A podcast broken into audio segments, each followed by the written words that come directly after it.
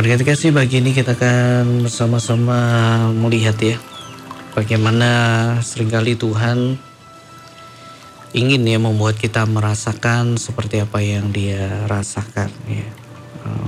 Membuat kita merasakan apa yang dia rasakan. Ya, dia mau sharing ya. Gimana sih rasanya? Ya.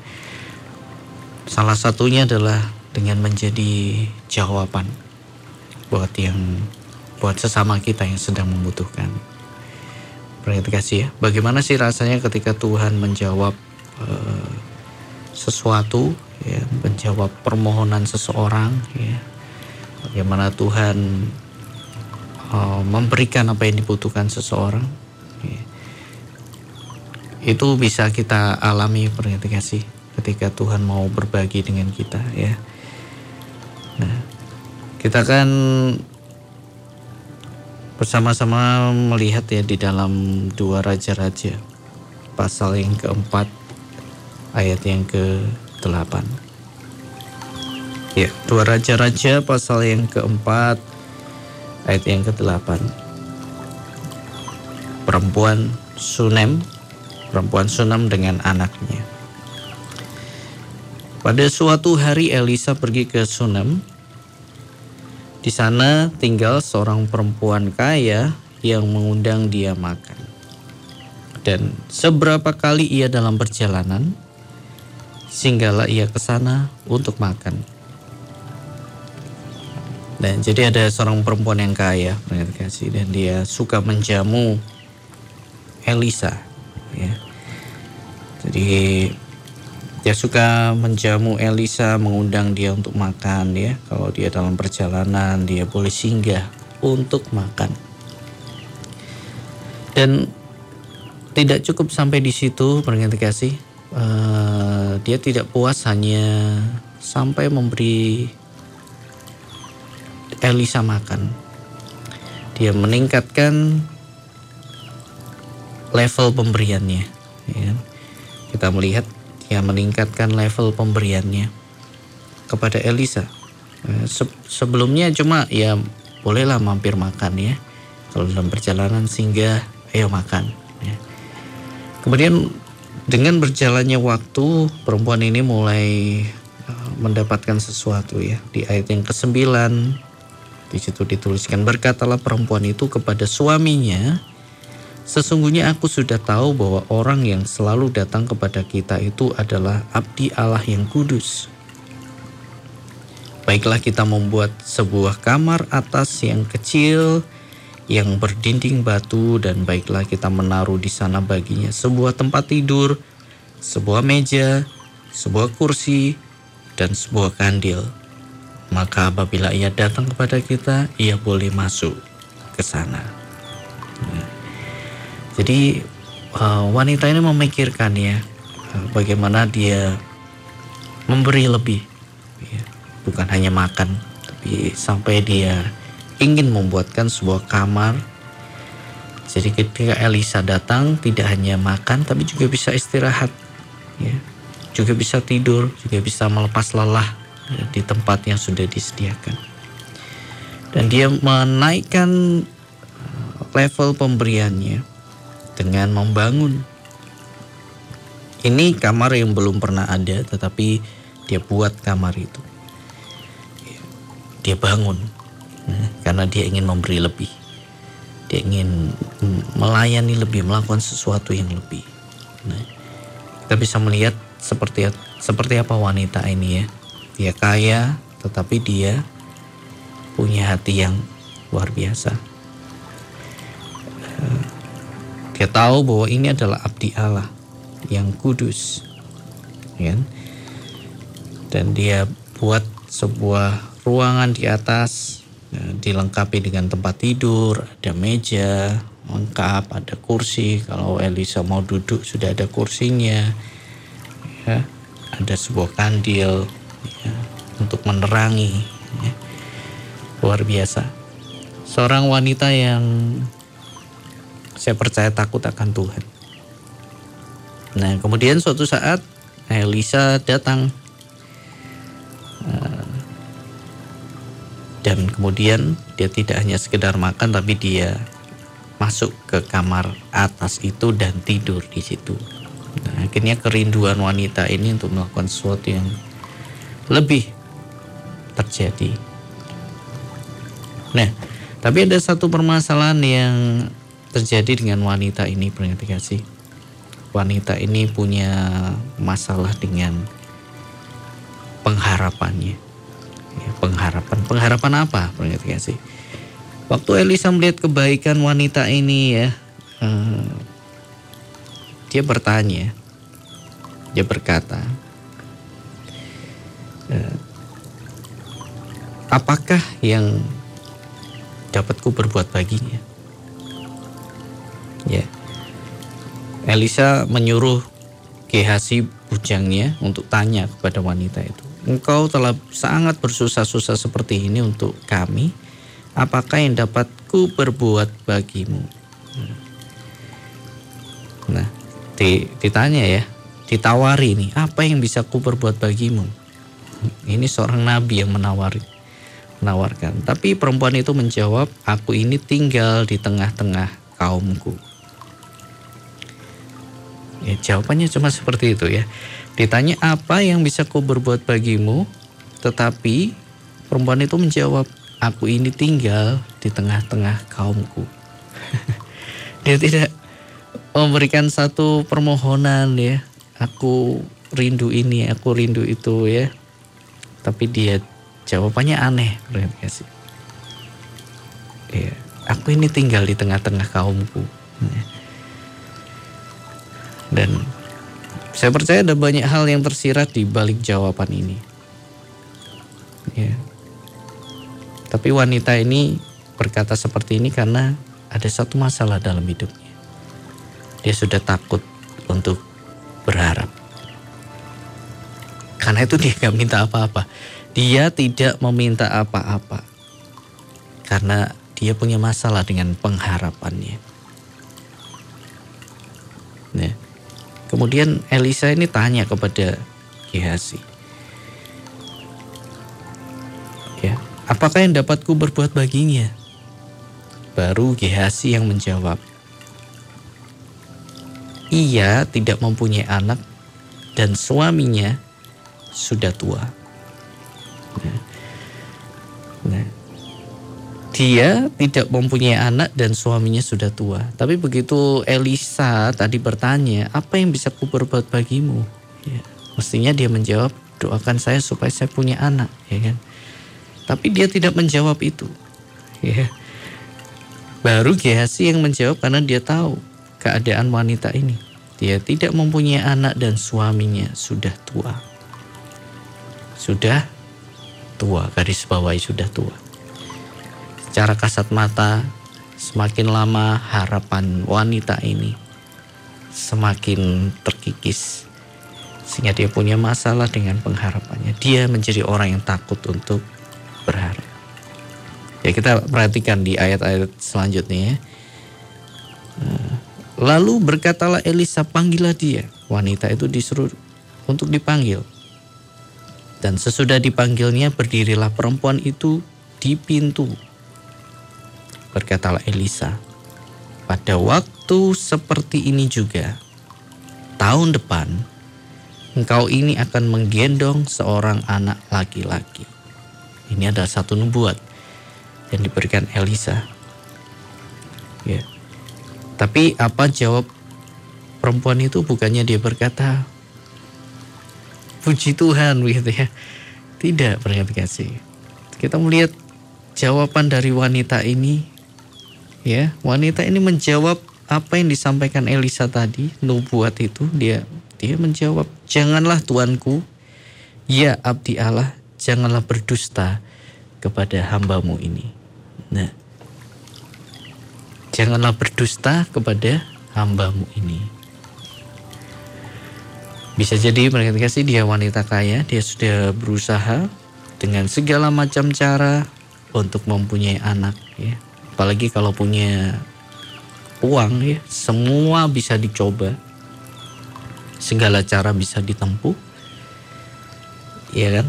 Kalau tidak punya uang, beda lagi kasih tidak punya uang yang banyak maksudnya mau coba ini itu ini itu butuh biaya yang besar juga tapi bagi orang yang kaya wanita ini kaya saya percaya dia sudah coba berbagai macam cara bagaimana dia bisa punya anak dan saya percaya ada begitu banyak harapan-harapan yang sudah pernah dia dengar ya sebelumnya tetapi harapan itu apa yang dikatakan yang membangkitkan harapannya tidak terjadi. Pernahkah kita mengalami seperti itu berarti kasih? Ada orang yang seperti yang memberikan kita harapan tapi tidak terjadi. Seperti membangkitkan harapan kita tapi ternyata tidak terjadi juga. Dan wanita ini saya percaya sudah berusaha dengan berbagai macam cara sampai akhirnya dia menyadari bahwa suaminya semakin lama menjadi semakin tua. Nah, di situlah ketika ada harapan yang kembali diberikan. Dia berkata, jawabannya tadi, jangan berdusta. Jangan berdusta. Kenapa? Karena takut takut lagi bahwa apa yang ketika dia mulai memunculkan harapannya, dia takut nanti harapannya akan pupus seperti sebelum-sebelumnya. Nah, adakah Anda pernah seperti ini? Saya, saya punya istri yang kenal dengan seorang ya, lama tidak punya anak dan dia sering sharing. Dia menantikan itu bagaimana ya Dikatakan dia sering sudah sering dinubuatkan ya. Rasanya nubuat itu manis gitu ya.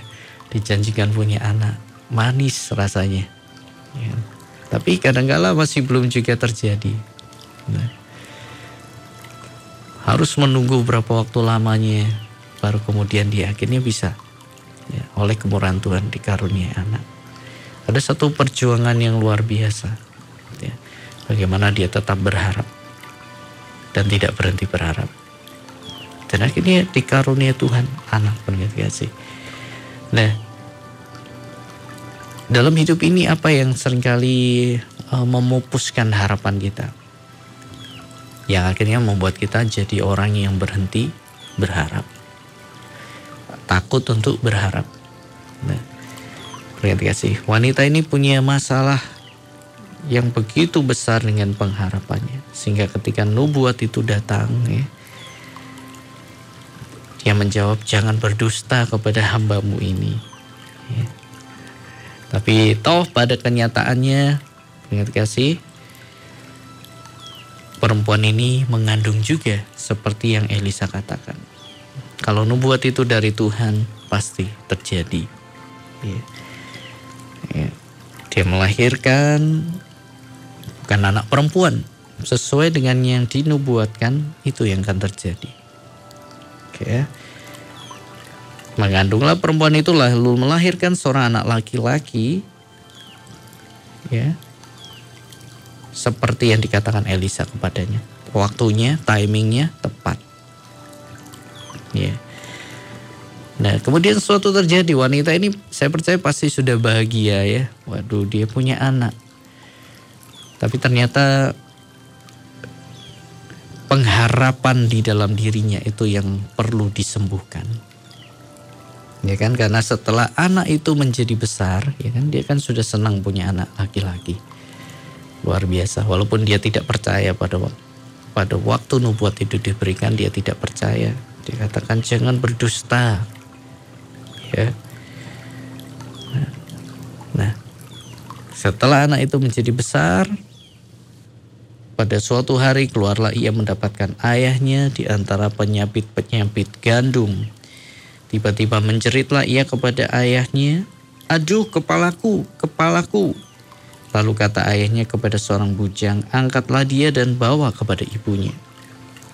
Kemudian diangkatnya lah dia, dibawanya pulang kepada ibunya, duduklah dia di pangkuan ibunya sampai tengah hari. Tetapi sesudah itu matilah dia.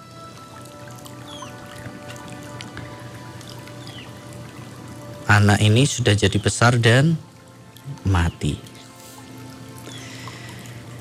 Bisa Anda bayangkan dia yang sudah seperti itu menurut kasih begitu bahagianya anak ini dibawa kepada ibunya di pangkuannya dan mati di pangkuannya. Apa yang diharapkan selama ini pendengar kasih mati di pangkuannya. Anda bisa bayangkan harapannya kembali hancur waktu itu ya kan. Nah, inilah yang mau Tuhan sembuhkan dari wanita ini. Ya, Anda bisa bayangkan anak ini mati dan apa yang dikatakan wanita ini kita perhatikan baik-baik ya dalam dua Raja-Raja 4 ya. ayat yang ke-28 Lalu berkatalah perempuan itu, adakah ku minta seorang anak laki-laki daripada tuanku? Bukankah telah ku katakan, jangan aku diberi harapan kosong? Nah, perempuan ini setelah anaknya mati tadi ya, dia datang, dia kejar ya, Elisa yang sudah berjalan ya dan dia kejar dan dia temui Elisa dan dia berkata, "Adakah ku minta seorang anak laki-laki daripada tuanku?" Bukankah telah aku katakan jangan aku diberi harapan kosong. Kenapa? Karena sudah diberi anak mati juga. Harapannya pupus lagi. Dia katakan, aku nggak minta loh. Kenapa dia tidak minta? Karena dia takut ya apa yang dia minta tidak terjadi. Karena itu dia tidak minta apa-apa. Nah, jangan-jangan dalam hidup ini kita seperti ini mereka kasih ya. Kita sudah tidak punya harapan, tidak minta apa pun lagi karena takut ya apa yang kita minta itu tidak akan pernah terjadi. Kenapa? Karena kita takut ya akan diberikan harapan yang kosong. Nah, ternyata setelah walaupun sudah punya anak, tapi ternyata masalah ini belum selesai dari diri wanita ini. Akhirnya anak itu diizinkan mati supaya wanita ini benar-benar sembuh. Bahwa benar-benar ada harapan di dalam Tuhan, bukan harapan yang kosong. Ya, Anda pernah dan sering mengalami harapan kosong yang diberikan manusia, tapi Tuhan bukanlah pemberi harapan yang kosong. Kalau Dia memberikan harapan, harapan itu pasti terjadi, kasih. Nah, setelah dia berkata seperti itu, ya dan dia bergumul dan akhirnya Elisa kembali ke rumahnya. Nah, anak itu yang sudah mati dibangkitkan kembali. Kemudian masuklah perempuan itu lalu tersungkur di depan kaki Elisa dan sujud menyembah dengan mukanya sampai ke tanah.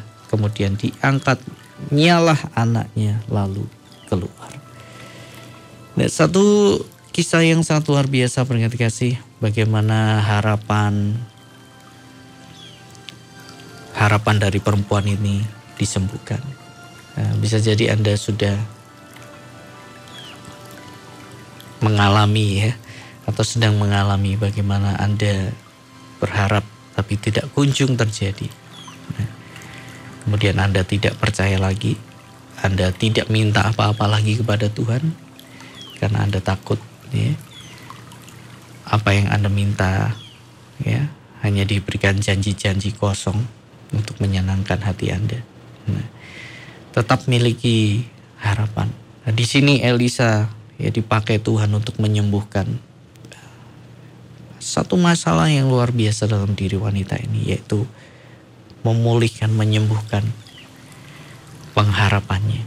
Ya, dia sudah tidak percaya lagi dengan yang namanya harapan.